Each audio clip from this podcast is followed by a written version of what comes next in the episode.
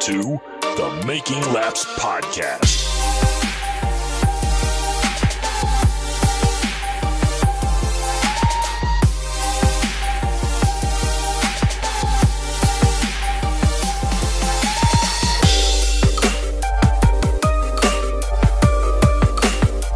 Hello and welcome back to another episode of the Making Laps podcast. I am your host Brent Gleason, and this time I actually have a co-host with me. This time is Phil Jacques. Phil is a former sportsman competitor. Can I say that? Yeah.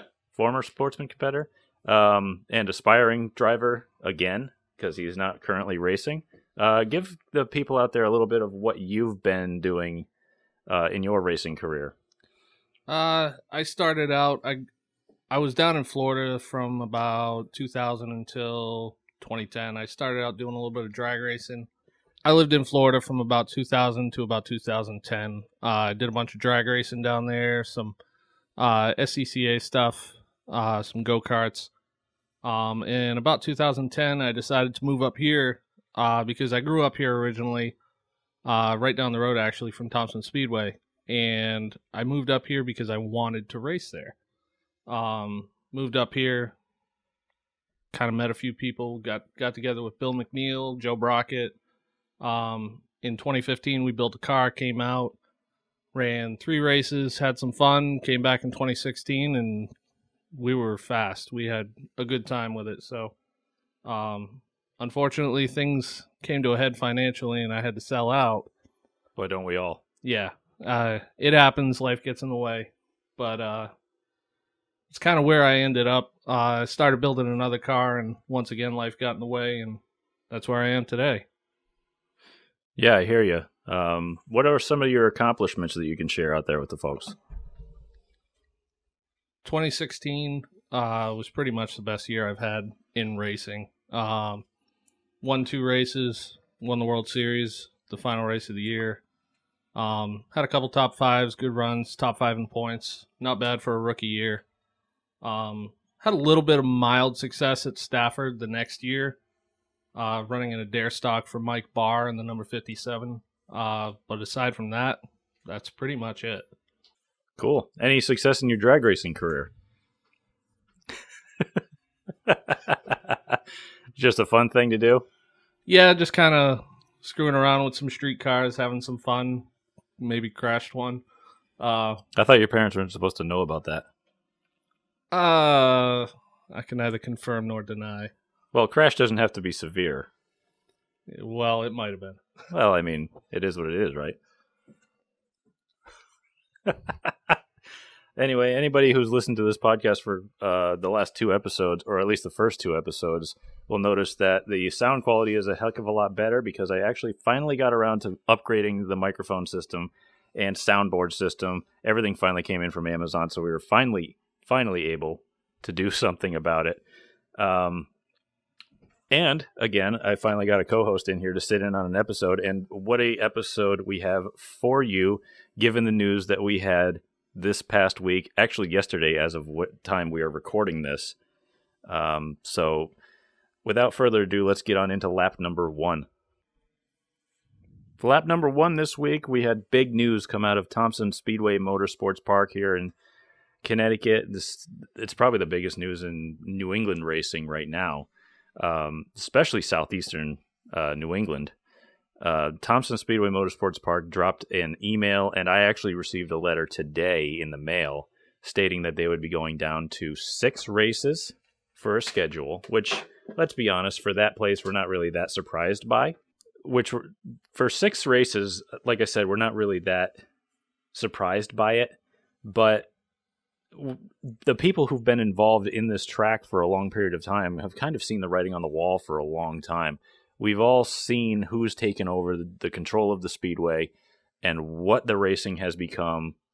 And I don't think a lot of people close to the track are really surprised by anything coming out of this right now. So, getting into it, they said six races all mostly Wednesday shows, except for the two big shows, the Icebreaker and the World Series, will be weekend shows.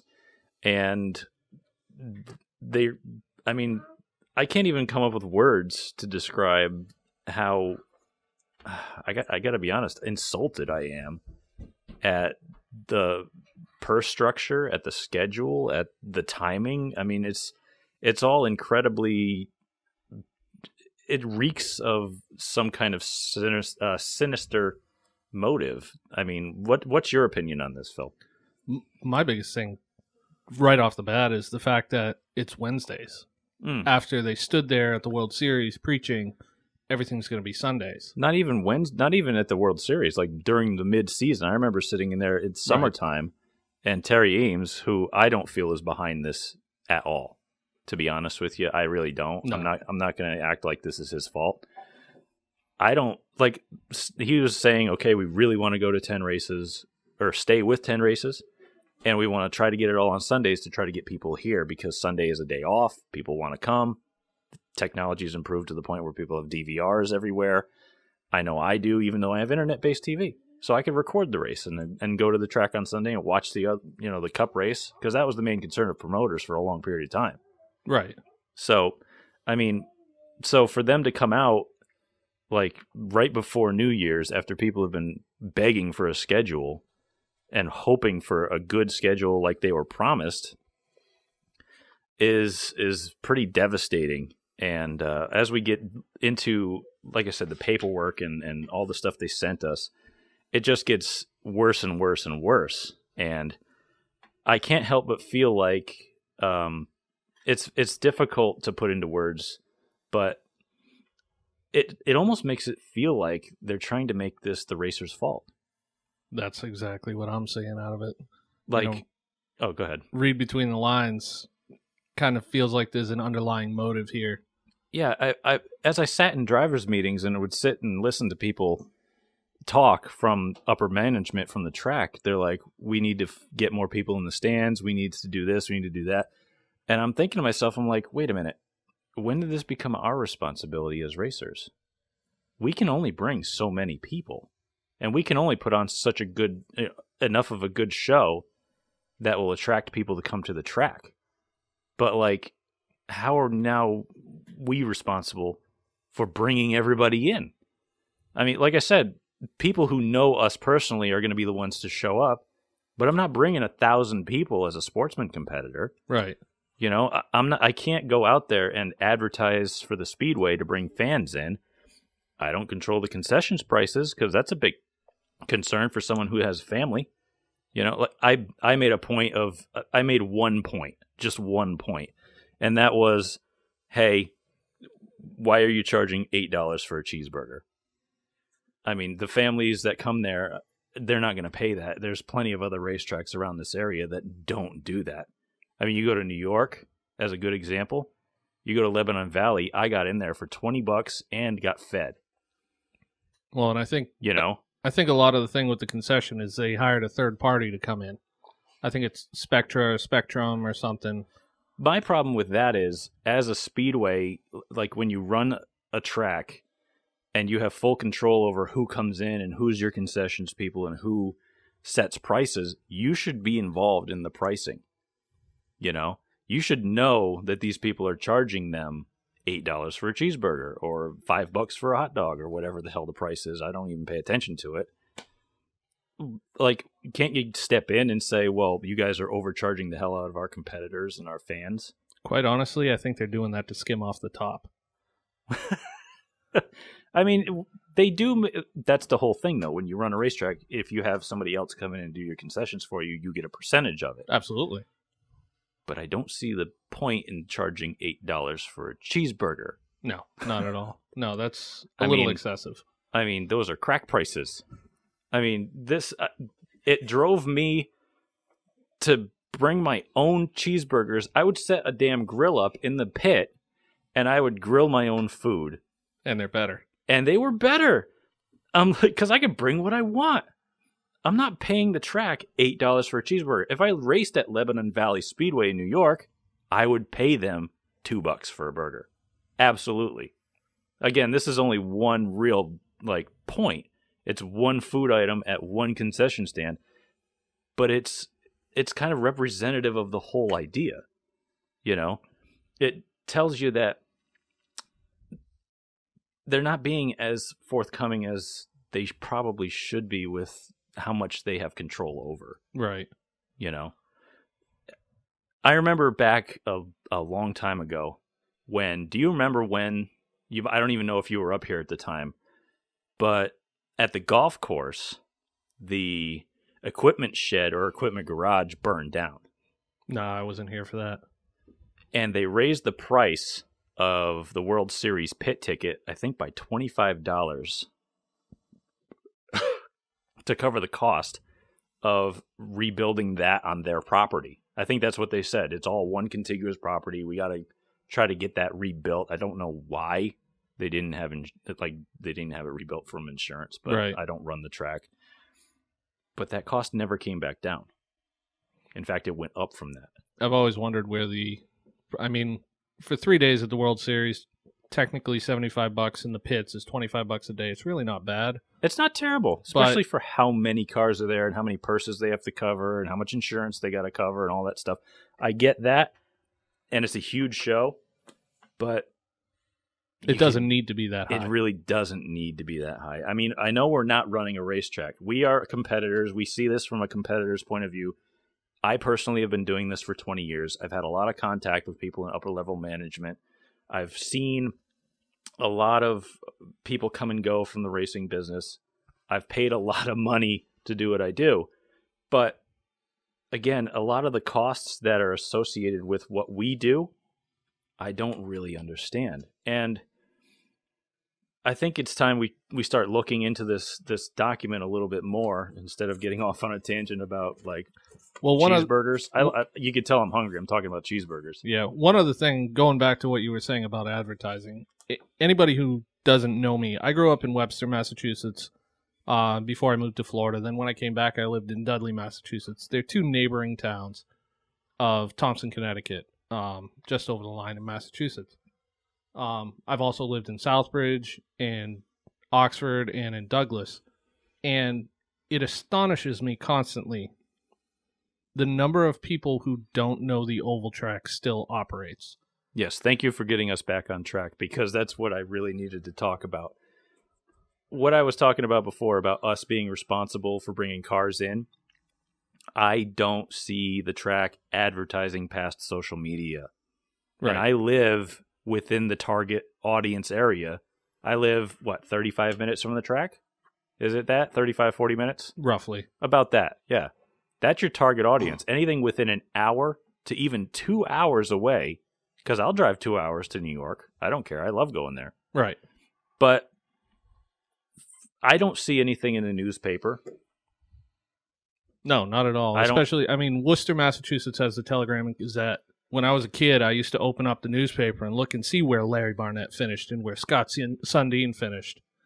Yeah. These days, you don't see any of that. I mean, in all fairness, they do advertise on the radio a little bit when there's bigger events coming, uh, like the Icebreaker, the World Series, the Bud 150. But rarely do you. There's no community involvement. There's there's nothing.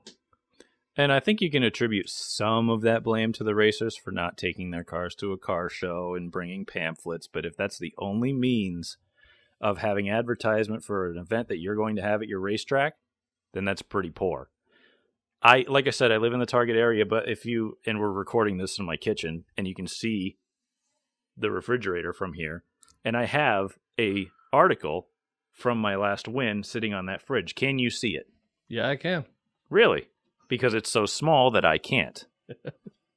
like local newspapers, and this blurb was so hidden far deep in the reaches of the newspaper that you can't tell where it is. I mean, you got to look for it.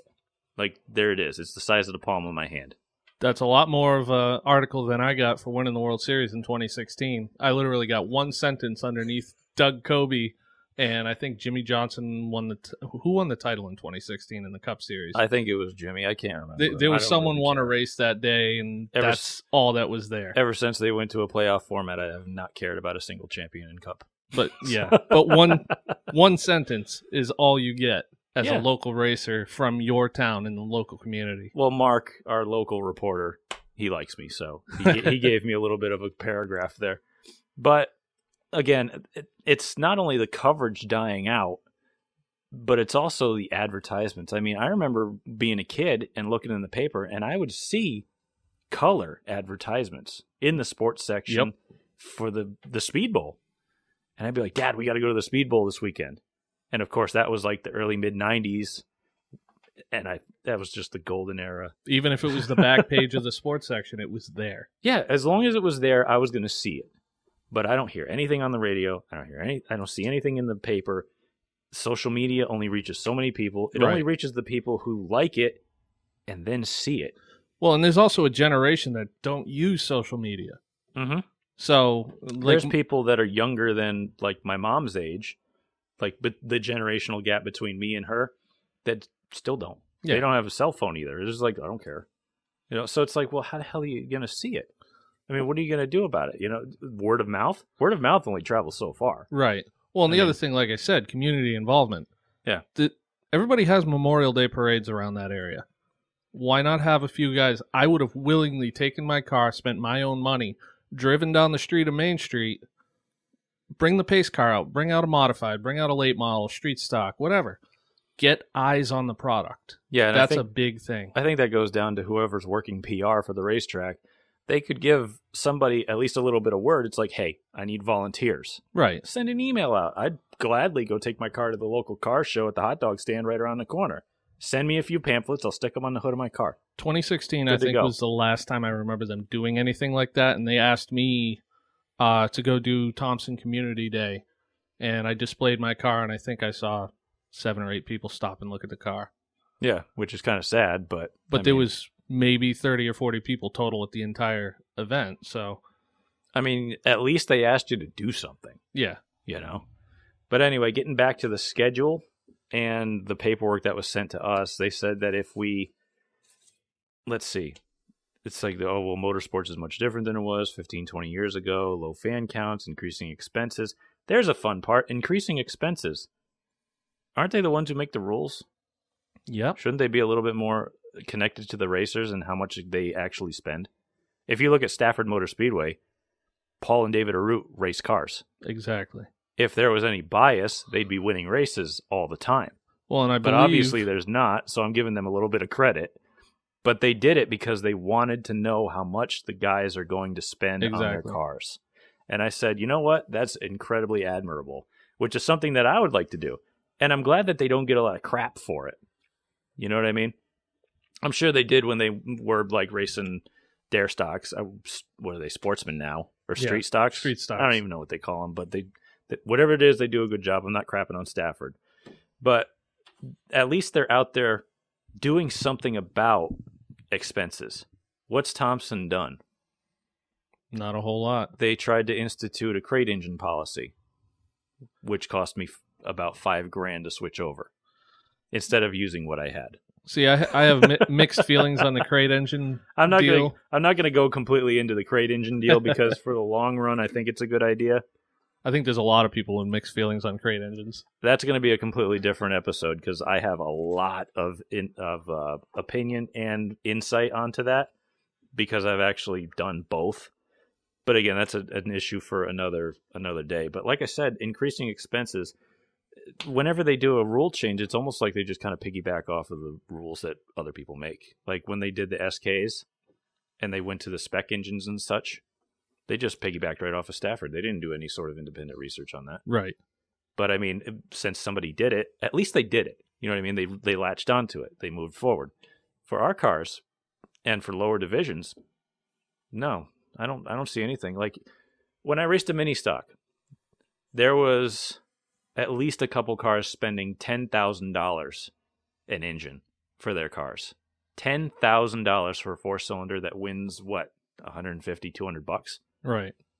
Can you imagine that?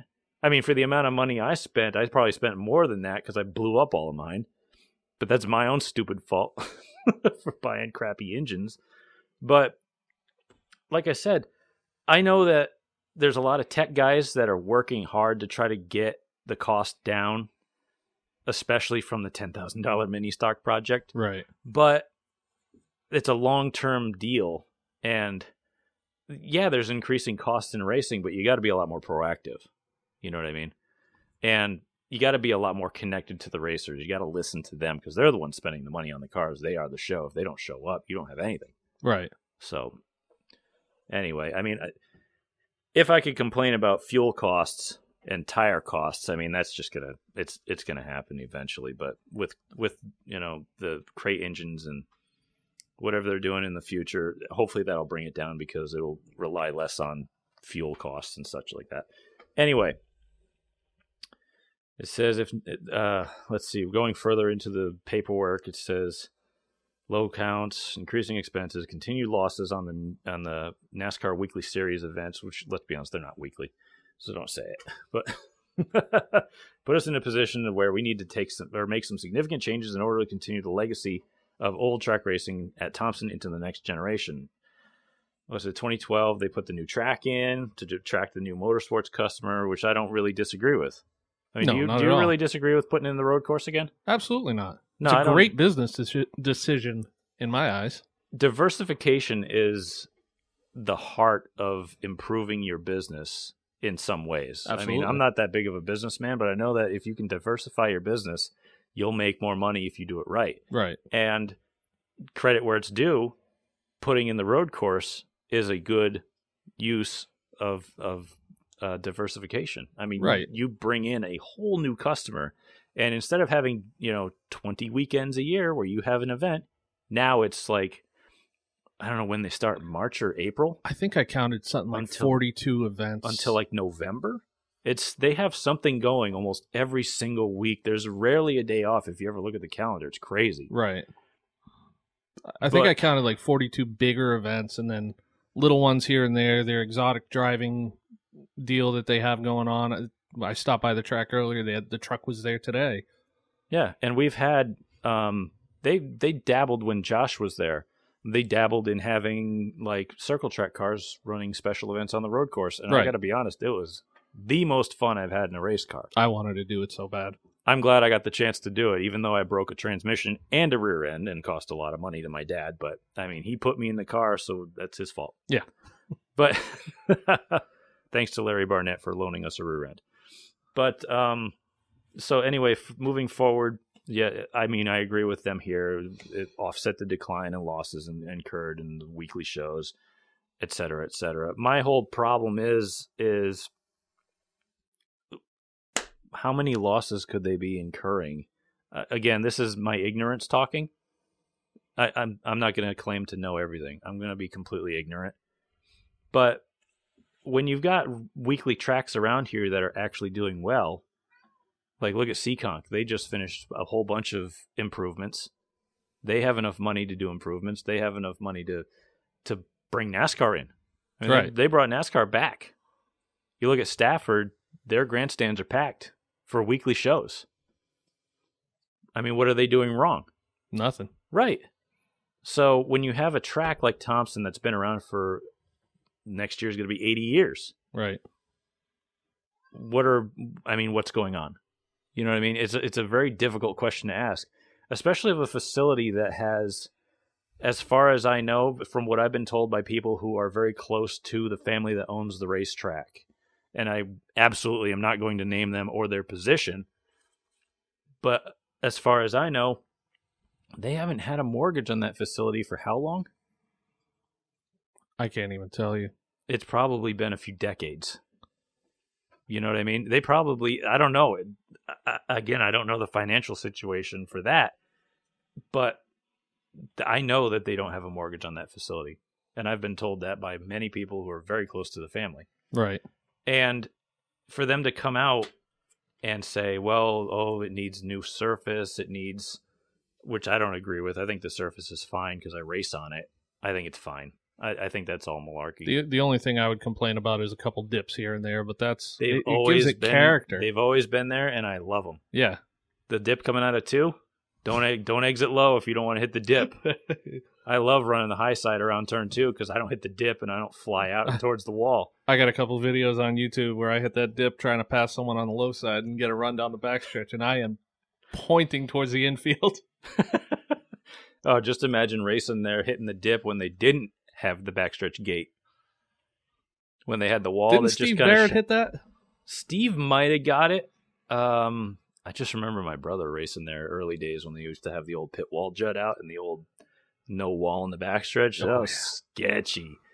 But I mean, don't don't race if you're afraid. Right. But like I said, I don't think it needs to be repaved. It, it's fine. I mean, how long has it been since Waterford's been repaved? They're still racing on it. It's a great track. Absolutely. You don't need to repave Waterford. Fill the cracks and send it. But again, I think that's just an excuse. Um, they've done a lot of ex- like, how could they afford to upgrade the lighting and stuff if they weren't making money? Right. No, I How I agree with how that. How much did that cost?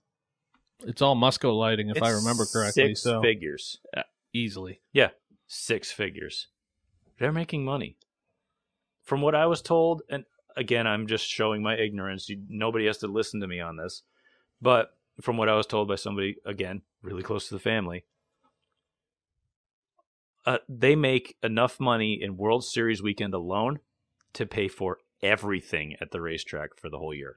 I did some quick math yesterday, having a conversation with someone, and figuring on, I believe that place, since they've removed the pit grandstands into turn one, uh, I believe it probably holds somewhere around 11,000 people. And for World Series weekend, they have to be clearing a million dollars through the front gate. Just the front gate, not Just even the, the back gate, gate. right? Right. Jeez. I mean, that has probably changed a lot since they they changed the track over to be a road course because I'd heard that before they put the road course in. I needed to add that in. But and I know we're going to probably get a lot of hate messages about us talking about money about the racetrack. You don't run the racetrack. What do you know? I know that. Right.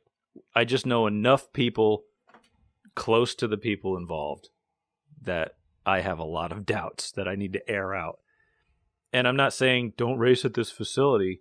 Trust me, we're just kind of we're just airing our grievances as car owners and drivers, people who've been involved in the sport for a long time, who have a genuine stake and a genuine um, investment in the sport. Race cars are not cheap. We race what? What division is our NASCAR division? Four now. I think it's still Division Three. I thought the SK Lights took three because it goes uh, SK's late models. Then I thought SK Lights because I think Stafford did that, and then I think Thompson followed suit so they would get points. I'd have to double check on that. I'm not 100% sure. I'll just call it Division Four because we never used to have SK Lights, and then they kind of took over right. because Jesse finished second in Division Three in 2012 before SK Lights came to Thompson. Anyway, I'm rambling, but for us to run these cars, I mean, it's a huge investment. I mean, I could easily put a number like I don't really want to do it with my wife sitting next to me, but I have a good idea. people could put at least well since 2015 i could probably put a number of 20 to 30,000 on a car i already owned you know what i mean right. she's looking at me really bad i need another drink um but that that could be a hell of a lot more for other people like i said when you look at the racers they are the investors of your business they bring the people in they give you the show that you're selling Right. We're the entertainers. we are the entertainers and we work for literal peanuts and if you've seen this and i try to run a clean show which without swearing but this effing purse structure that they've released is probably the most insulting thing i've ever seen come out of a racetrack in this area in my whole life. I'm not kidding. They cut the purse structure down by 75% And you- 75 you know, for for us in the limited sportsman division, I think the payout was 500 five hundred. Plus bonuses at the World Series. I won close to a thousand dollars worth of stuff. Yeah, back when um oh geez, what's her name? Bouchard. Yes, Back Olivia. when Olivia was working for PR and stuff, we would get killer bonuses. Like she would have a she had a division sponsor, Extra Mart. Extra Mart. Yeah, we'll give them free advertising because they sponsored a division. Because I got a bunch of envelopes from them with money in it for finishing good or bad. I would actually win the the random draw. But I think when I won my first race, I ended up getting God, and then like five hundred bucks plus another hundred and fifty from Extra Mart or something. something like That's that. like I'd walk out of there with seven hundred and fifty bucks for a sportsman win. well, and Duraflex would put something in here and Oh there. yeah, that's right. And then they'd give you fifty bucks for Duraflex certificates and stuff. Uh, yeah, I had a couple of those. New England Racing Fuels would give you, I think, a twenty-five dollar gift certificate once in a while. Right. So for us to race a Division Four NASCAR division, for us to walk out of there with a trophy and like seven hundred and fifty dollars plus incentives Right. was awesome. Now, That's enough to cover tires and fuel for the next event. If you even wanted more than that, yeah, if you wanted to buy four brand new tires, which in the limited sportsmen you don't need them every race. you could literally, with that much money, buy four new tires for the event, plus pay your entry and your fuel to get to the track, plus gas for the race car, and have a hundred bucks left over. Yeah. Now, with the purse structure that they gave us for 2020, it's not even worth looking at. Like, it's a slap in the face. Like, we're bringing you the show. You used to pay us 500 bucks. You're claiming you're losing money, but you paid off a, a $4 million loan in three years. You're not losing money. And then you slap us in the face by saying, by the way, you used to get paid 500 bucks. Now you get 175. SK guys, guess what? You used to get paid 1400 bucks plus incentives. Now you get 425. I think that's the most insulting That one is. of all. That's ridiculous. They're the show. They're what everybody comes to that track to see. That's ridiculous though. It's ridiculous. I could see them. And they only pay the top 10. What's this an X car show at Waterford? Yeah, right. They used to pay that much. Trust me, I used to race them. they used to pay only the top 10. See, I would be okay cutting the purse. I understand that sometimes you need to cut the purse or, or cut some costs here and there to to get ahead. Yeah, I mean, we But- can we can play devil's advocate, you know, for all day and say, well, you know, if they get rid of NASCAR, then they won't have that expense, and if they cut the purse, then they won't have that, and we can keep racing. But again, I don't see that they're losing that much money No, at all to even make any changes like this. right. I don't. I'd be cool they if could the, they could completely shut me up by releasing a financial report. yeah. But given what I've been told by people very close to the family again, I'm not convinced because I don't think these people actually give a damn about running the the oval track. The old man, Uncle Donald, he cared about the oval track Absolutely. because that was his bread and butter. I believe When the- Dr. cared as well. I don't get that feeling though. I No? think he cared enough to keep it going, but I don't think that was really his MO. I think his his thing was the golf course. He probably, yeah, I think that was his deal. I think he cared a lot about that, which that's fine. No, absolutely. Yeah, go run the golf course. That's cool. That's a good moneymaker. I like I've been out on that course. I like golf. I haven't been there yet. But to to really kill the purse like this, I mean, you can't be losing that much money where you have to take that much out of the purse. The back gate alone will pay your purse plus profit. Especially when you're bringing 20 cars every single division plus in. Right. I, I, I like to stick around my division because it's a good representative. But we would pull an average of 20 plus cars every week. The highest we pulled was 30 plus, I think it was 35, 36 last or this year. The lowest we got was like 17. Yeah, So it averaged- something like that. It averages out, and that was one race where we pulled teens. And we, so every week we're pulling 20 cars. You got to figure with 20 cars, you're going to bring what between five and 10 people per car to go help out. Even me, I had five or 10 people in the pit every week. Right. I, I would say probably five or seven. Right. I, I wouldn't go ten, just because there are some teams that have Oh, I mean, one mo- or two. Let's be fair, modified teams pull enough to make to make up for it. Absolutely. they have to have crews. Late model teams too. They have a lot of people. Yep. But I mean, to when you pull the that much money out of the purse, and they didn't have a lot allocated for the purse to begin with. You know what I mean?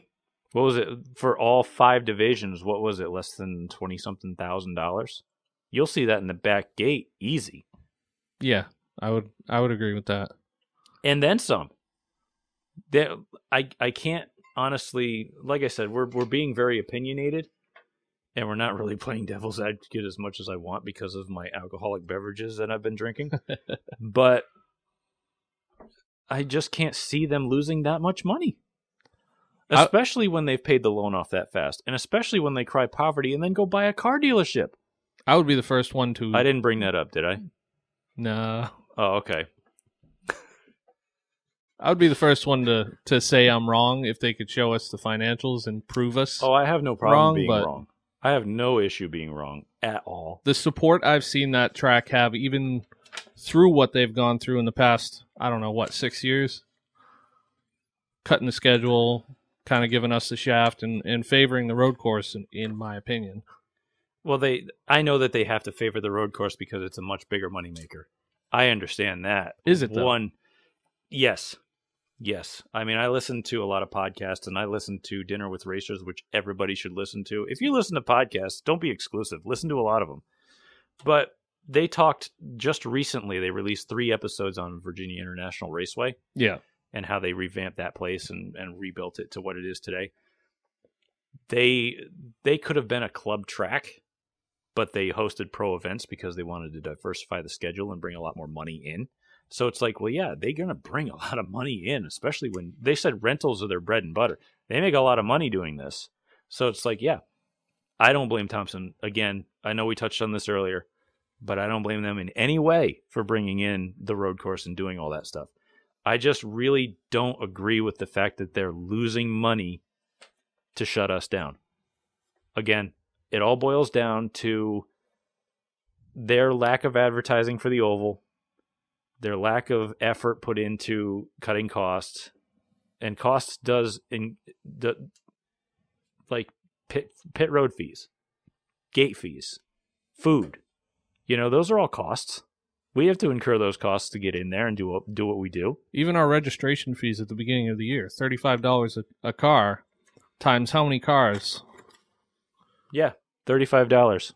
Registration fee. Payment must accompany this form. I'm reading it right off the top. Thirty-five dollars.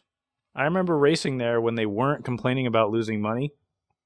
When we didn't have to pay anything. Eh, you know what, honestly, and this isn't a knock on Stafford, Thompson's actually cheaper than Stafford. Stafford's 50 bucks for registration. Well, there's a lot of different um, opinions on registration fees. People will say, "Well, it makes sure you're serious," Yeah, I can agree with that. and I probably they probably take the money and they put it in the point fund or something like that. And I'm I I don't disagree with that at all. They could put it into the point fund. It could go towards the insurances that they have to pay f- for the track and for NASCAR sanctions. Right. The, There's a lot of reasons for it. I I don't complain about it at all. Right. You know, I it is what it is. I don't necessarily like a registration fee, but I don't really disagree with it either. For years they didn't have one. Right. That's the only reason I don't like it. And that's just a selfish reason. And I think everybody can be selfish once in a while. I mean, Absolutely. again, if I wanted to race there, I would pay the registration fee and not even really have a problem with it. right. So again, that's kind of a non-issue at this point. I don't think we really have to care about the registration fee, but what I do care about is this sentence right here. It says these 6 NASCAR Weekly Racing Series events will be running under a reduced purse structure which you'll see on the following page blah blah blah. We already we already covered that. In order to be able to continue hosting these events, we will need full support from you, our valued competitors. We are asking for a response and commitment to this new structure before January 15th, 2020. If we find that we are not getting the support and commitment in order to move forward with this new program, we will be forced to eliminate the NASCAR sanction and the NASCAR Weekly Series program entirely here at Thompson. We received this email yesterday, December 27th. When did the season end? I think it was October 16th, 17th, somewhere in that range. It usually is mid October Yeah. or second week of October. That was how many months ago? Two, Two? two and a half. Three? Something like that? Not very Two good at math. Two to three months. There, that's good math. but they were talking about schedule and working on it midsummer, right? Right. If you're going to have six to ten races, how much work do you put in if you're really not making that many changes to the schedule? I mean, you're going to have the same people as last year. You're probably going to call the same touring divisions. You're probably going to call the same people. Oh, you're going to call the NASCAR Tour. Okay, you're going to call PASS for their one race. You got to call the ACT for their one to two races. You got to call the VMRS for their what two or three races. I don't even know how many they have. You you only have to really talk to the touring divisions, and then you got to basically work that out with whatever you got scheduled for the road course. And a lot of those people, like the Tony's Track Days and the uh, exotic um, adventure, whatever they call it, exotic racing thing, exotic driving exotic experience, driving experience. Is that what it is? Yeah. They're probably not going to make a lot of changes to the days of the week that they're going to run. Right. So you got a really good idea of an outline of what you're going to run for the schedule. So for them to release it literally 20 days, I think, I'm not good at math. We've already established this. Before they need an answer, It's not fair. where's the rule book? Another good point. Where's the rule book? Who's going to commit to racing at a racetrack without a rule book? Other tracks had theirs out during the season. Yeah. They get a meeting done with racers during the season. They go out and pull all the drivers in the in during like I don't know Practice sessions. practice sessions or drivers meetings or they just walk around independently and talk Right. to them like our guy Joe. He walks around and talks to us. He writes stuff down. Absolutely. He wanted to make a big change with running 9-inch rears next year for the sportsman. That's a big change. It is, and it and honestly, Stafford did the same thing, and it would have brought the cars even closer there. Yeah. I was talking to a tech inspector that works between both tracks who's who's worked that position for 20 plus years. I think you know who I'm talking about. Yep. And he said, "Yeah, we basically are going to have a meeting to talk about cuz they they basically share the tech teams between Thompson and Waterford." Right. And so he's like, "Yeah, well, we're pretty optimistic that Waterford's going to open now that all the permits have passed." And that's what he told me. So he said we got to have a meeting to make sure that all the rules basically comply so that every track can be similar. And I said, "Yeah, with Stafford being the way it is and with if Thompson doesn't get the response that they want by the 15th, which let's be honest, they probably didn't want a response by the 15th, but I'll get into that later. Then they're going to have to bring the rules even closer to try to return uh, fix the return on investment for the drivers and competitors. Right. I mean, and to be fair, rules wise, Stafford and Thompson and Waterford all line up on the SK lights. Yep. Uh, the SKs. The late models are the same between Thompson and Waterford and Seekonk. Um, and that's pretty much where the similarities stop. Yeah, I mean Stafford's on their own island with like late models and and what are the other late models? The limited late models. Limited late models. I, I forget. Both what, are great divisions. I forget what they are because there's five of them. Yeah. I saw them short. There was like eleven the last race, I think, right? Something For like for the limited late models. Yeah, I mean it's a good idea. I, I'm not going to get into it. You know what? This is a discussion for another day. I like Stafford. I can't poop on them too much. So again, they put this out. It's basically an ultimatum, and I don't Yeah. respond well to ultimatums. No, no, I really all. don't. I'm surprised my wife is still married to me because I gave her one when I when I first met her. I said, "It's if you ask me." okay, folks, this is where you're going to hate me. I might as well say it now.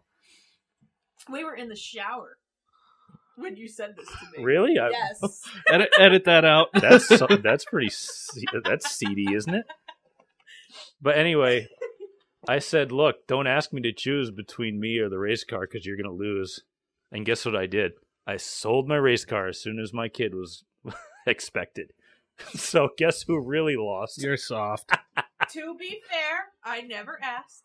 no, you never did, but I, never knew. Asked. This is why I still don't have a new kitchen after six years of living in this house. Well, that's why I'm stopping racing. And I picked the right time to do it because Thompson gave me an ultimatum and said, if you don't respond by January 15th, we're going to shut down everything. And I'm like, are you kidding me? This just reeks of it's a veiled threat. Exactly. You you got no rule book out. You slash the purse to absolute nothing. We know you're making money. I'm not even like afraid to say that. Uh, You're just not making the money that you want on the oval track. You want to be able to turn a huge profit and you're just not getting it and you're pissed about it. because you're not putting the work in. Then you give us an ultimatum saying, hey, you aren't filling the grandstands as much because you're not doing enough work. Here's a deadline for 20 days from now. If you don't do it, we're going to cut your program. Yeah, I don't want to sound petty. I think we've already done that. I think I don't want to already- sound even more petty than I am. Um, but it sounds to me like they try and operate both as separate entities, which is fine. I, I understand that. But I wonder also has the Oval Tracks profits from like the World Series, the, the Icebreaker, Bud 150. You know they make good money through the front and back gate on those weekends. Trust me, I, you and I have both won races on huge weekends, and the sea of people in front of you is almost intimidating when you're standing Absolutely. in victory lane. But You you won the World Series. I won the Bud 150. There's so many people there. It's like you know these people are making tons of money, and it's going right into the track. Well, and I wonder how much of the money from the Oval has been moved over to the road course to pay off that. It's the same facility, so yeah, it's it's obviously gonna be going to everything. It's all one. I I think it's all one entity. It's all going into the same cash drawer, right? Theoretically, it should. Well, yeah, But they're trying to make it sound, in my eyes, like it's not. Right. And again, I just I I don't like the veiled threats. I don't like it. Right. And I especially don't like it when I've heard from numerous people very close to the family that the people in charge at the very, very top leave Terry Ames out of this. I don't defend the man very often, but I am right now. But the people at the very, very top, who have the last name of Hoenig, have not wanted the oval track. They're not interested. They're not. I don't, I don't Donald? think they are. Donald loved the oval track.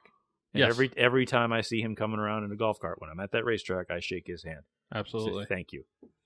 But the younger generation, I just don't see it.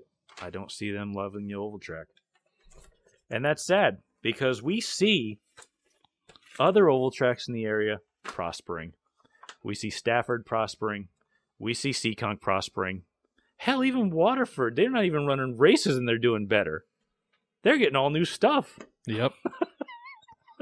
Yes, they're going to get it. I mean, once they pass the permits, they're going to get it. Don't worry about it. I'm not going to say anything until the day comes when the gates are closed. But man, do we have anything else that we want to rant about about Thompson right now or should we just shut that right down? I'm just wondering if Thompson does close, where do the competitors go? Oh, they're going to go to Waterford and they're going to go to Stafford. What about the ACT cars, though? Waterford ACT historically cars- has not been a very big car for the ACT, a big count for the ACT cars because of ACT- Seekonk running on Saturdays. That's tough because ACT cars are going to go to Seekonk and they're going to hit the tour or they're going to sell them. I think Stafford has an opportunity here for Stafford's for always had an opportunity for ACT cars, and we know that they just aren't interested in them. To be honest, though, I think they're really missing a big opportunity. I think with the limited late models struggling the way they are, keep the limited late models. I like the division; it's a good division. Integrate. but race them every other week and then take the the purse that you would use from the weeks that they're not running and have the ACT late model guys come there it's still what is stafford runs i think 20 or 22 races you're They still getting races. Yeah they, you're still getting 10 races it's a full thompson schedule for the ACT cars and it's somewhere new for these guys to go try out I honestly think they should just run them as late models and, and integrate the late the current late models and the limited late models into one division and call it like Outlaw Sportsman. yeah no i agree with that I think that would be a cool division. Run Give- them on ten inch tires. I wouldn't say 10 inch tires. Give them, give them like the Hoosier F45 or something and give, Give them a wedge body cool. like they run down south. give them something cool. I want to see something cool. Uh, I if we're on if we're gonna go on the subject of something cool, this is not really track dependent, but I want to see the sportsman t- uh, style division. I want to see them run MASS rules, Mid Atlantic Street Stocks. They Yeah, have that- they have a race coming up at Dillon Motor Speedway on uh, New Year's. Well, the New Year's Day weekend. I'm not exactly sure. I know it's going to be available on MAVTV, Speed 51, stuff like that. If possibly. if anybody gets that, you're gonna love it because it's a really cool show. We went down there for one race, and it was so cool. They have really interesting rules, really cost effective. Like a set of six tires is 160 bucks. That's insane. Yeah. But the tell tell everybody how those tires are graded and Oh, what the deal t- is with them. What they do, I might as well. I mean, we're already on the topic. I might as well just go with it. Um, but they take these tires off of uh, super late models down south because it's in South Carolina.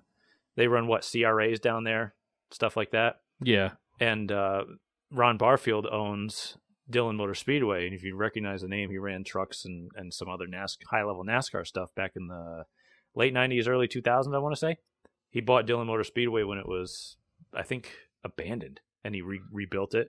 But he created the Mid Atlantic Street Stock Series, and they are basically sportsman cars like up here, but you something you'd see at Seekonk, basically. Right. like a you could run a three link you could run a nine inch with a floater you could run and it's a crate motor division if you run oh it's got two two engine rules. You can run a crate motor or a built motor. Built motor runs a 350 cfm carb. Crate motor runs a 500 like a 4412 and you run headers. There's not really big header rules. And you run 10 inch tires. And the tires like i said they come off like CRA super late models they're 10 inch wide imagine a sportsman with 10 inch wide tires Grip for days. Oh, they're amazing. but they're all used. He gets all the takeoffs for like free and he throws them all in a warehouse. And what they do is they go through all the tires with a tread depth gauge and they grade all the tires based on depth. You get a A tire, B tire, and a C tire. I think you get two A's, two two B's, and two C's for 160 bucks That's or not bad. 175 or something like that. They like the only cost that they get is basically grading cost and mounting costs, and it's so cool. I love watching those cars race. i got to bring something like that up here because you can take PASS takeoffs and do it, and it would be super cost effective. It'd be a really cool show, Absolutely. And no one would complain about racing on the PASS rubber. right? Because we I hate PASS rubber. Sorry, PASS. Your rubber sucks. You're even worse than the Tor. Um, anything else? I think on that subject, that's about all I got. All right, let's move on to uh, lap number two. Lap number two, we're going to touch on iRacing and online racing in general, video games, etc., their popularity, and what we think about it. So, iRacing, I actually have a good person co hosting for iRacing Talk because you were what? One of the beta testers early on, weren't you? Yeah, I started iRacing back in 2008. Jeez, Uh, I didn't even know it was around that long. Yeah, that was. Uh, I think I was in the second wave of people that were allowed to do it in July of 2008. So that's why you got to know guys like Kevin Iannarelli and all those like guys that I've raced my first leagues with because he was part of that and I'm like, who is this guy? And then I figure out he's actually part of like iRacing and I'm like, oh sh Right. don't make this guy mad. He'll kick me off. But we've noticed lately that iRacing has become not only increasingly popular, but also nationally popular. We see a lot of attention being drawn to online gaming and iRacing uh, itself. I wouldn't necessarily, I'm not going to be that guy. I'm not going to say iRacing is a simulation. It's like, no, it's, it's just an incredibly accurate video game. Um, we see, geez, what was it? NBCSN covered like a race live. Yeah, I think At it the was end of the the year? the peak antifreeze iRacing Cup Series or something like that. I think that's exactly it. But they covered their last race. What was it? A championship race. yes. Yeah, on what cable network tel or cable television. Right. NBCSN covered a live uh, iRacing race. Yep. and I know it it it really attracted a big f- uh, fervor from the racing community at large because people were saying, "Oh well, if I knew I didn't have to leave my computer desk, I would have been a racing champion." you know, stuff like that. Oh, I'm glad I spent thou- tens of thousands of dollars on my racing career when I could have just sitting, you know, been sitting at my desk the whole time. But it's like I wanted to kind of touch on what are yes, what are the pros and cons of iRacing? I mean, I get on there and I I I run the simulation and I do like road course racing and I do oval track racing and to be honest, the driving theories that I put into it are applicable in real life. Now, I don't want to completely like be a downer, but without being able to feel the car, I don't really consider it to be what you'd think of as real racing. Right. What would you think of it as? For me, I use iRacing more as a training tool at this point in my life and my short racing career. Um, But is it worth televising training tools? I don't think so. The problem is is I just I will completely contradict myself because I know that I'm wrong. There's money to be made in it. Yes, I agree with that. Right. There's money to be made. There's an there's a lot of people who want to watch it. And there's on iRacing there's a lot of tracks that actually don't exist anymore, right? Yeah, yeah. There's a few of them. I mean, North Wilkesboro's g- coming up. They have Lakeland. Yeah, we're Uh, gonna from we're down in touch Florida. on we'll touch on North Wilkesboro in a minute. But There's a number of tracks that are on the service. yeah, USA is gone. Yep. Uh Lanier. That just came back, Lanier's coming back, and, but for one race. I actually heard they may do more than just that one race. Well, this is kind of a tester to see if the interest is there. If people show up, do Right. they still have grandstands and stuff? Yes, the grandstands at Oh. that track are built into a hill, Oh, okay. very so similar to Seekonk. So it's like a okay. So you just all right. That makes sense now. Makes sense. So yeah, um, but I know I sound like an old man, but I I came into racing before computer games were anything close to accurate. Right. I started my racing career as a crew member in 1999. There was nothing. Yeah. When did NASCAR? Oh wait, NASCAR 2003 came out. with- Obviously in 2003. Well, well we But, could like, actually go NASCAR further back. Racing, NASCAR Racing came out for PC. 1994 That was yeah, really early. from Papyrus. yeah, Yep. I had it. It wasn't realistic. I still have it. Yeah, it's it's horrible looking back now, but back then it was great. Hmm. I had it, and I had a lot of fun playing it all the time. My dad had fun playing it all the time. I mean, it was a great game. Would I call it real? No. No. But like I said, there's there's always money to be had at something, and if iRacing brings people's attention to racing, then good. But if it just brings people's attention to iRacing, then I don't think it's as good. Right. Well, and I'll say I'll say this. I I'll correct myself and say that I don't believe that it shouldn't be on TV. I just don't think it should be put on the pedestal that it's put onto. I don't know if it's really put on a huge pedestal. I think that these guys are, and I know I'm every single time I open my mouth, I contradict myself. But we have to again, we have to play devil's advocate for everything. Right. These guys are elite in their group, Yes. correct? If you put me as somebody who really sucks at iRacing up against these guys who are racing the Peak Antifreeze Cup Series, You're getting lapped. I'm getting my ass kicked. Yep. Like, no joke. Same here. But how many of these guys in that series can you put in a real car and get results out of? Very, very few. I mean, I know the guy who won the championship. I know he has Legends car experience and some go karting experience. Right. What's his name? Novak, right? Give him a little bit of credit. Yeah, I can't remember if it's Nick or Chris or Zach? something. Zach. Zach That may be it. Yes. Yeah. At least I know his name. And if and I don't blame these guys one bit for going out and doing this because if someone was how much money did he win doing that? I think it was ten thousand dollars, possibly. I think it was more than that. Was it? I think it was like 30. Something like that. We're going to have to look that up. But if you said, "Hey, come play this computer game and you can win five figures of money," do you think I'm going to turn it down? No, absolutely not. Hell not. no, I'm going to go out there and race my ass off. I don't care if I'm sitting behind a computer desk.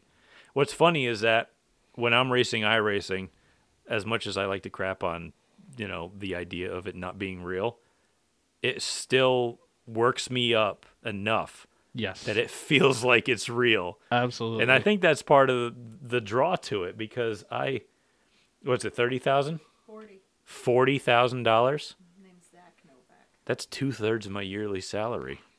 About. Good lord. Yeah, it is. It's about two thirds. I hate to give away my personal info, but it's. I wouldn't turn that down. Good gravy. No, not Um, at all. But I mean, if if if it's out there and there's money to be made, I'm not going to blame them one bit to go out there and make it. Cuz I would do it. Right. And I mean, there's no denying that these kids are good at what they're doing. Yeah. You know, I when I used to race in iRacing leagues and stuff, I raced with a guy, actually raced on his team, raced for a guy named Ray Alfala. He's a multi-time champion of this, been to Homestead multiple times. I think he's won four of them. Yeah, it's too bad he didn't. With his four championships, I think he got paid as much as this kid got for one. Yeah. So it sucks to get in on the ground floor. Sorry, Ray. He had a, he had a rough year this year, but I think he came back and he he ran uh, another Pro Series championship and he actually won the title. So Oh. he redeemed himself on the year. Well, that's fine. I mean, but like I said, I made a Facebook post I thought was kind of funny, and I said, or no, it was a Twitter post. I'm sorry. I said, at 17 years old, these kids are going out and winning high level gaming championships, and I still call it gaming because it is on a computer. Right. That's technically what it is. You can call it a simulation. I don't care. None of these guys. The guy won it without a simulator. He didn't. He wasn't out there with some hydraulically operated chair and like you know, uh, virtual reality headset or nothing like that. Yeah, he was sitting in his bedroom with his parents standing right behind him. Wa- I was watching the race, cracking up. What he had like one monitor too, Yeah. right? And he did it. But I said these kids are out here at 17 years old saying, "Hey, we're gonna make money being a uh, online racing champion." Right. Whereas us at 17, we're like, let's watch Bam Margera microwave a dog crap. I mean, we were older than 17, but I mean, it's it's it fits for a lot of, a lot of the people. I mean, it's a generational thing. Well, and I think my only hope for a lot of these kids, uh, and I mean, I could sit and rattle off half of their names because I've raced against a lot of them over the years, but I would like to see some of these guys get a chance, whether they work their butt off and buy their own car, or someone gives them a chance to get in a car and just try it. Yeah, I would like to see a little bit. I'd like to see a little bit of an easier crossover from the virtual world into the regular world, Right. Because I want iRacing to be a stepping stone for people to get interested in the sport. And- Exactly. and it's basically like try before you buy. Yep. and you do it and then you jump into it and say now i'm doing it for real now i'm earning real money i'm earning real trophies every single time i hit the racetrack and like i said i don't want it i don't want iRacing to go out and say this is what we are i don't want iRacing to eclipse what real racing is because without real racing, you don't have iRacing at all. The voice you hear in the background is my son, by the way. But again, I want it to be a try before you buy. I don't want it to eclipse it. Well, and I think that's kind of what NASCAR is doing here is they they see the opportunity for new eyes on the on the sport and they're taking it and they're running with it. Mm-hmm. And it's not a bad thing.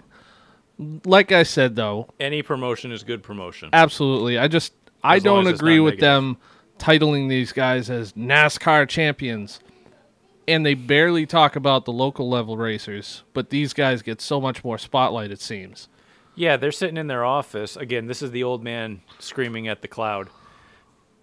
Damn kids, they're sitting on their computers and getting all this attention, whereas we're in our garage every stinking night of the week, spending thousands of dollars on our dreams and going out and getting no attention. Right, and there's And the that- argument. This is that's that's what we're worried about is we're worried about getting attention, and that's kind of sad. Right. And there's the argument that these kids are also spending countless hours on setups and working on that, but it's They're not, not the turning same. wrenches. Yeah, it's not the same. It's not physical activity. You don't wake up in the morning sore. No.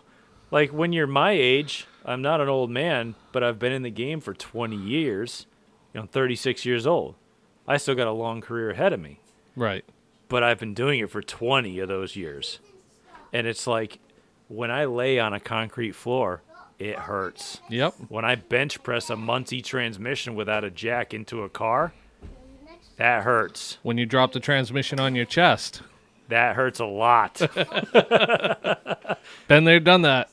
I've not dropped a transmission on my chest. I've been actually very good about it. I haven't cracked any fingers. I dropped a rear end on my finger. That's what that scar came from. That yeah, you yeah, your finger doesn't even work. Mine Gimp still finger. works. But we're out there busting our ass. Again, this is the old man talking. We're busting our ass. We're throwing wrenches at a car. We're throwing a lot of money at a car too. These guys are throwing a hundred bucks a year at an iRacing subscription and some time sitting behind a computer screen. Well, I I will say this: these guys that run the VR headsets, that's four hundred bucks. The direct drive wheels, that stuff's not expensive. The you computers spend. themselves Yeah. cost almost as much as my damn There's, race there's car. some guys that are spending ten or fifteen thousand dollars on a rig, but then that's it. They don't Yeah, have to fix it like hmm. us. The only upkeep cost they would have is just to keep up their computer with the times. Just Right. upgrade to better Different video card, add a little memory here and there, maybe upgrade. Our dinosaur ass is going out there with a trailer that needs upkeep, with a truck that needs upkeep, with a truck that needs fuel. We got to pay an admission price. We got to pay fuel for the race car. We got to pay tune-ups for the race car. We got to buy tires for it. And then we got to go out there and we'll probably wreck the stupid thing cuz we suck. And then we bring the thing back and the thing is junk and then we got to pay for that to fix it. Whereas these kids, oh, I crashed. Reset button. And that's it. And I mean, I, I'm not talking bad on iRacing. No, I love iRacing. I've been doing it for buy 11 years and I love it. I No. still do it today. Everybody who likes racing should buy iRacing. Absolutely. I'm not even kidding. Like I said, it's a great training tool. Right. When when I ran Stafford in 2017, I hadn't run that track since 2012. I continuously just sat there for days and days before I raced and made lap after lap after lap after lap. And I showed up and I was within a couple tenths right away. right, and then you figure out the setup of the, the specific car you're driving, and then you're good to go from Right. then on out. I would do that every icebreaker. Like a month before the icebreaker, I'd hop on the street stock setup and I'd go run Thompson. Because it's it's not exactly the same. They're like a second faster, a little bit, like half a second faster. Right. But they're a little bit different car. So Yeah, I would, I'd still go out and I'd still run different lines and I'd still try things and I'd go out for the icebreaker and there'd be no rust. I'd set fast time Yep. every time. I'm a hot lapper. I don't Except really when I was there. right. then I'd get my ass handed to me in hot laps. Practice doesn't win races. Right, which is my story of my life. Yeah, well, I'm I'm living proof of that. But anyway, as we're talking about iRacing, uh, news broke a couple weeks ago. Actually, they've been talking about it since the racing season was still going. About Dale Jr. trying to get iRacing to scan North Wilkesboro for prosper or pros, sorry, posterity. That's the proper word. Right. I've heard a lot of other people screw it up, and I screwed it up. So, but he wants to scan it for posterity's sake and try to keep it around for the next generation. And I see them go out and they actually follow through with it, which is pretty cool. I loved North Wilkesboro as a kid, watching the cup races there. Right. I loved Rockingham. Like these were just unique tracks which they really need on the schedule. NASCAR got like this is a discussion for a different time, but NASCAR got f- way too far away from having unique facilities, Right. which really hurt them in the long run. In the short run, yeah, it brought NASCAR to new venues and new markets, but in the long run, it hurt them because they didn't have anything unique. Rockingham, North Wilkesboro, they're unique. North Wilkesboro, especially, because I think what the turns are different radiuses and it's uphill one way and downhill the Right. other way. Right. Yeah. There's It's an just a- elevation change going to the corners. It's a unique place. It's fun to run. But they scan the racetrack, and I saw them out there with weed whackers. They were documenting everything on social media. And I can't help but think that it's all kind of unfortunate. You know, it, it really is. I just kind of find it a little bit sad because, yeah, they're scanning North Wilkesboro. Yeah, we're going to be able to use it on iRacing. But it's a really unfortunate tease because you sit there and you watch if you're if you're all over social media you follow NASCAR on everything if you're a fan so you follow them on Instagram what are they doing? They're posting videos of old races at North Wilkesboro. Right. yeah it's getting a lot of news. It's getting a lot of attention. Dale Jr. is bringing a lot of attention to it. He's working personally at getting the track cleaned off and it looks fantastic. It Oh, looks like you could actually take a race car and throw it on the racetrack and it's going to go like without any issue. It's a huge tease. You know damn well if NASCAR was going to do anything with that facility they would have done it by now I will say this: I follow Save the Speedway on Twitter. Great, great Twitter follow. I followed them for about two days, and I'm like, I can't follow them anymore because they talk. The guy who runs it is very interactive. He's, I like the he's guy. very transparent. But I saw something. I saw something about a week ago, right after Dale Jr. Uh, did all of this, and there was a discussion being had about how they're bringing back Lanier, uh, and Which is another really cool with the. Southern Super Series. yeah, good for them though. You know, I like that. and Bob Dillner from Speed51 chimed in. And, and people were talking about how about we get the Southern Super Series to North Wilkesboro? It would be a great addition, which it would, absolutely. Now, Bob Dillner has something to do with the Southern Super Series, doesn't he? I believe so. I'm not 100% sure on that. Yeah, we'd have to look into that. I thought he had some sort of uh, board position with the Southern Super I- Series. I, would have to really look into it. I'm not going to say for sure that he has something on there, though. But he made a comment about if North Wilkesboro was going to be added to the schedule, it would have to be in 2021, Oh, which really because they've already set the schedule for 2020. Yeah, but it kind of got me thinking maybe there was an ulterior motive here. Maybe they Maybe. wanted to clean the track off and see how bad it really was. Maybe it was some sort of like secret mission to Right. go in there and say, "Hey, this is a good excuse for us to go in to this facility, have massive amounts of people there, a lot of cameras, a lot of documentation, and go in and say, "Hey, what's the actual condition of this place? Can we actually hold races here?" And it's a really it's a really good idea, but will they actually pull through with it? I think if you brought that track back on a weekly racing level, because there's two tracks within about an hour Hickory, and I forget the other name of the other one right now, but there's another track right down the road. They're all within about an hour of each other, kind of like here in southern Connecticut. An hour is an easy drive, to be honest. Absolutely. Hell, two hours is almost easy. And they have used enough driving. yeah, th- there's enough racer racers around that area. I mean, we're in North Carolina there, so it's racing country there. I think they could get a weekly, even if it was just a 10 or 15 race schedule, special events, something. Get something going and then diversify the property. Do fairs, flea markets, car shows, concerts, stuff like that. The community would absolutely get behind it because since the industry, the textiles, and everything has left North Wilkesboro and then the speedway disappeared, that area has been struggling. the economy tanked the instant, Yep. literally the instant that Speedway got shut down. And I think if you get the right people behind it and like I said, diversify the property, multi-purpose, you do all the right things and that place will succeed. Yeah. The problem is, is again, I was calling it a real negative tease earlier. My problem is, is NASCAR itself is going through and putting up videos of, oh, look at retro North Wilkesboro, retro this, retro that.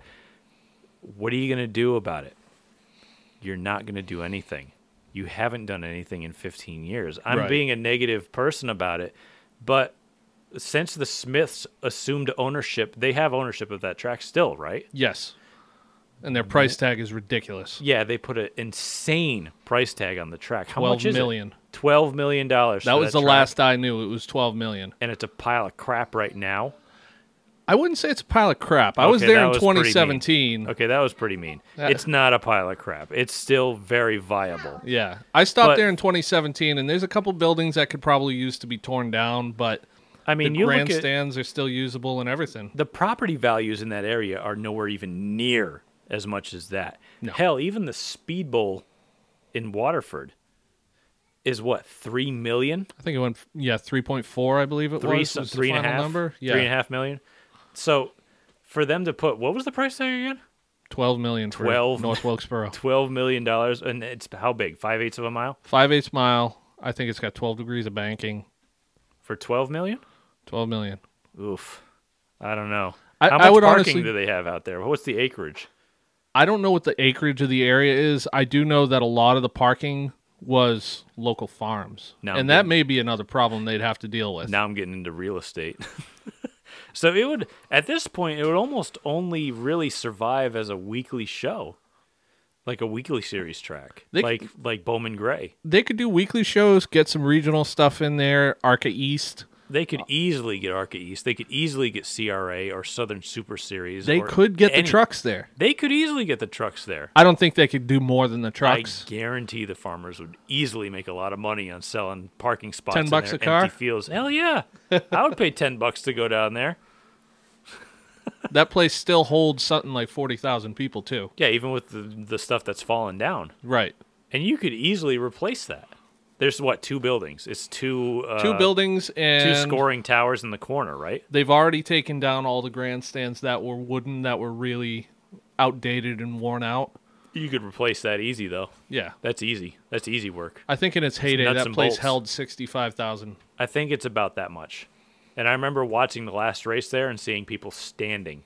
But NASCAR's was it. excuse was they don't have attendance. Oh, they don't have attendance. Yeah, The every place was packed. yeah, the place was packed every single time they went there. Watch the videos. Go back on YouTube, watch all the videos. They're packed. They're packed every single time. So I'm not buying it. But again, when you put in a, a just a ridiculous price tag on the property, and you don't want to actually hold races there, but you still dangle the idea that NASCAR is still interested in the facility on social media in front of people, it's rude. Absolutely. I just don't like it. Part of me wants to hope that with all of these schedule changes they're talking about and talking about more short tracks and all that, part of me wants to hope that maybe they have something in mind, but I'm not going to hold out hope for that. as much as I want them to come back, I don't see it happening because I'm a realist. Right. And that's the saddest viewpoint I could possibly think of. Ugh. Anything else to do with iRacing? No, Because we totally went off on a tangent about North Wilkesboro. it's all good. For lap number three, I'm going to touch on a social media topic that I've been kind of floating around for a little while race car raffles. And if you don't know what I'm talking about, it's people who sell their cars on the internet, basically on Facebook or whatever post. Usually it's Facebook. I haven't seen it anywhere else. Where they take their car and essentially they sell raffle tickets, even though it's basically virtual raffle tickets, for a set amount of money, and they sell them to a certain amount of people, like they have a set number, and then eventually they have a draw date, and this is all supposedly, supposedly have the draw date, and then they give the car away to somebody who purchased a ticket. Either they give them the money through Facebook or I don't even know how they even get the money. I mean, do you have any idea how they get the money? Because I don't know. They probably do it through PayPal or something. Like a PayPal transaction or something? Right. Okay, so the latest one I saw was hey, you could own this race car for $50. I'm not going to name names. No names are going to be mentioned in this at all. Right. You know who you are. But $50, you can buy a ticket and you can own this race car. And I'm like, at no time have I seen, and I've seen a bunch of these. I've seen a lot of people trying to raffle off, and I put that in giant air quotes, their race cars online. I've never, ever seen someone take possession of that car. Right. Has anybody else seen it?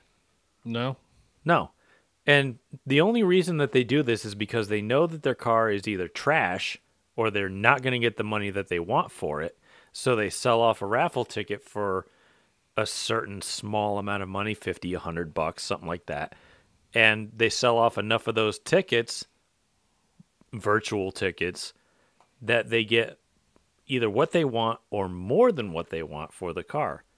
Now, my question is what's the actual legality of this? What's the tax implications on this? Because if you're not a, a what is it? You got to be a nonprofit, or you got to be like there's some there's some real ramifications behind selling raffle tickets like this. Like there's some certain real legal issues behind this, and like I actually know the answer. You have to You know the register answer. with the state. you have to register with the state. We looked into this for the historical society, and it is you have to register with the state. You have to register with the town that this raffle takes place in, with all the li- rules clearly uh, posted somewhere. I think you have to uh, publicize the winner, and uh, I'm not sure about the tax implications on that because the Historical Society is a nonprofit. But um, So, for them to be trying to raffle cars off online, I hate to be a real stick in the mud, but yeah, it's probably illegal, number one. And number two, again, I think it's kind of, even though I, I know some of the people who've done this, I still kind of think of it as being kind of a scam. Yeah. no, I agree. I mean, yeah, it's really clever. It's a clever idea. It's not a question of if you get in trouble, it's the people who eventually buy tickets and take possession of the, the whatever. If you even take possession of it, what are they going to get in trouble for? Well, in all reality, too, the reason that most people sell their race cars is to upgrade to something better because what they have is outdated. Like my car. Yours still runs up front. Right. I, I look at I look at my hot lap times because that's the only thing I'm good at, and I see that it's pretty fast. But no, uh, like I said, what's the what's the ramifications of somebody getting caught by this? You Like, lose your money and love- your car. Yeah, I would love to know if you get caught by somebody with some kind of authority for taxes or legal purposes. What's going to happen to you? Like that's that's my main concern. And plus, like I said, if you can't sell your race car, it either sucks or you're asking too much for it. Right. If you have a good piece of equipment, someone's going to want to buy it. I have a really good piece of equipment, and even though I'm, I know as a realist, I'm not going to get what I want for it Right. because I'm a realist. I had a mini stock that was straight, and I sold that thing for nothing because it didn't have the history behind it to sell that car. If it was a championship winning, race winning car, that brings a lot of money to the equation. That bring- or, or a lot of value, I should say. But I didn't raffle it off. I A lot say, of people thought I was crazy for what I asked for my car when I sold it. right, but it won races. I got all $12,000 I asked. Right. And I'm I I probably would be called crazy for asking less than that, Yeah. but I would probably ask a lot for mine. But It's only worth car- as much as someone is willing to pay, is Right. really what it comes down to. But my car has won races. It's finished on the podium in points at least three times in a four or five year span. Actually, no, a four year span. For people to be raffling off cars, I it's not. I'm not completely crapping on the idea. It's a clever idea, but it's just I, I just can't. Bu- I'm not buying into it. I'm not going there. The only the only problem I have with it is, like you said, I wonder what the legal ramifications are, and if these people that are doing it are actually taking the steps to make sure it's legitimate. I'm very curious as to the legal ramifications of it, because, like I said, If there are any at all. I think there's only been, and I've seen a whole host of them, a huge like handful of cars up for raffle, and I put that in air quotes. And I've only ever heard of one instance where that car got delivered because they actually said, "Look, we're actually legit." They took video of them calling the winner and then delivering the car to them. So I'm like, okay, well, that was the only one. But if you only have one instance of it being legitimate, what are you going to do with all the rest of the ideas? Right. You know what I mean? You have to follow by example. If I'm going to sell my race car, I'm just going to put a price on it. I'm not going to drag people through this this weird idea. I'm not going to go for it. See the raff the whole raffle idea, I don't mind it for businesses that'll provide you a service. Right. But for selling a race car, I just don't think it's the way to do it. No, that's like I said, it's a clever idea. It's just not a very legal idea. And I'm I'm the most freedom-loving person in the world, but when you don't see people taking o- or taking possession of the cars that they've supposedly paid for, Right. it raises a lot of red flags for me. So I'm not I'm not going to go down that road. Anything else? no. No? All right, let's close this thing out. All right, that is our show for this week. I hope you all enjoyed it. And yeah, definitely uh, having a, a co host really brought out a lot more topics and having, instead of having me talk to myself for uh, 20 to 40 minutes, which would be really boring. I, I actually appreciate it. Thank you, Phil, for coming up. Appreciate it. Not a problem. Anytime. Um, if anybody hasn't heard the Stafford Speedway podcast, what's it called? The Bottom Shot podcast? Yes, I believe so. I'm going to plug it for them because I gave them a bunch of crap on Twitter about them releasing my podcast and their podcast at the same time. And I said, you know, if, if people are only listening to one podcast, then they're really kind of defeating the purpose of podcasts. They should be something that you listen to 20 of, Right. you know? Absolutely. So I think there's one called the Five Minute Clock with Ruchi Pillai, and uh, Yep. I can't remember his name. I really hate that I forgot his name because now I feel like a dick. Like, there's all sorts of local podcasts out there. There used to be another one with two guys. I forgot their names. They used to do it. It was really funny, but now they're not doing it anymore. Like I said, you could you should follow everyone that you can especially if you got a job like me where I'm sitting on a, in a truck for four hours a day and I'm listening to them. But I know not everybody has that. But if you sit down and watch TV, you can listen to a podcast. Trust Right. me. But anyway, if you want to get involved in the conversation, you can dial us up at. Uh, you can hit me up. I'm gonna start making a page for this podcast very soon uh, because let's be, let's face it, I haven't quit yet. It's we're three episodes in, and it's only getting better. I've already invested in the in the uh, podcast with new microphones and soundboards and stuff. So you can hit me up at Brent Gleason 01 uh, on Twitter and Instagram. Uh, if you friend me on Facebook, whatever, I don't care. I'll, I'll try to friend everybody that I can at this point just to try to get the podcast out there. And Phil, where are you available at? Uh, you can find me on Instagram, Twitter, and Facebook. P J A C Q U E S Racing. That's both on Twitter and Instagram, right? Facebook as well. Oh, Facebook as well. Yeah. And if you want, hit me up on uh, on Facebook. Go to my team page. Go to GleasonBrosRacing.com. I usually post a blog post during racing season, but since I'm taking time off of racing, it's going to be kind of boring over there. Maybe you can go back and look through all the other posts. I know we've we've touched on a lot of really touchy subjects, uh, but like I said, I wanted to end on a high note, plugging other people's stuff, having a good joke you have anything else to add? I mean, at this point, I'm kind of talked out. My voice is kind of giving away. No, I'm had a great time. Glad to be here, and thanks for having me. Like, comment, subscribe. See if you want Phil to come back on. But until Probably not.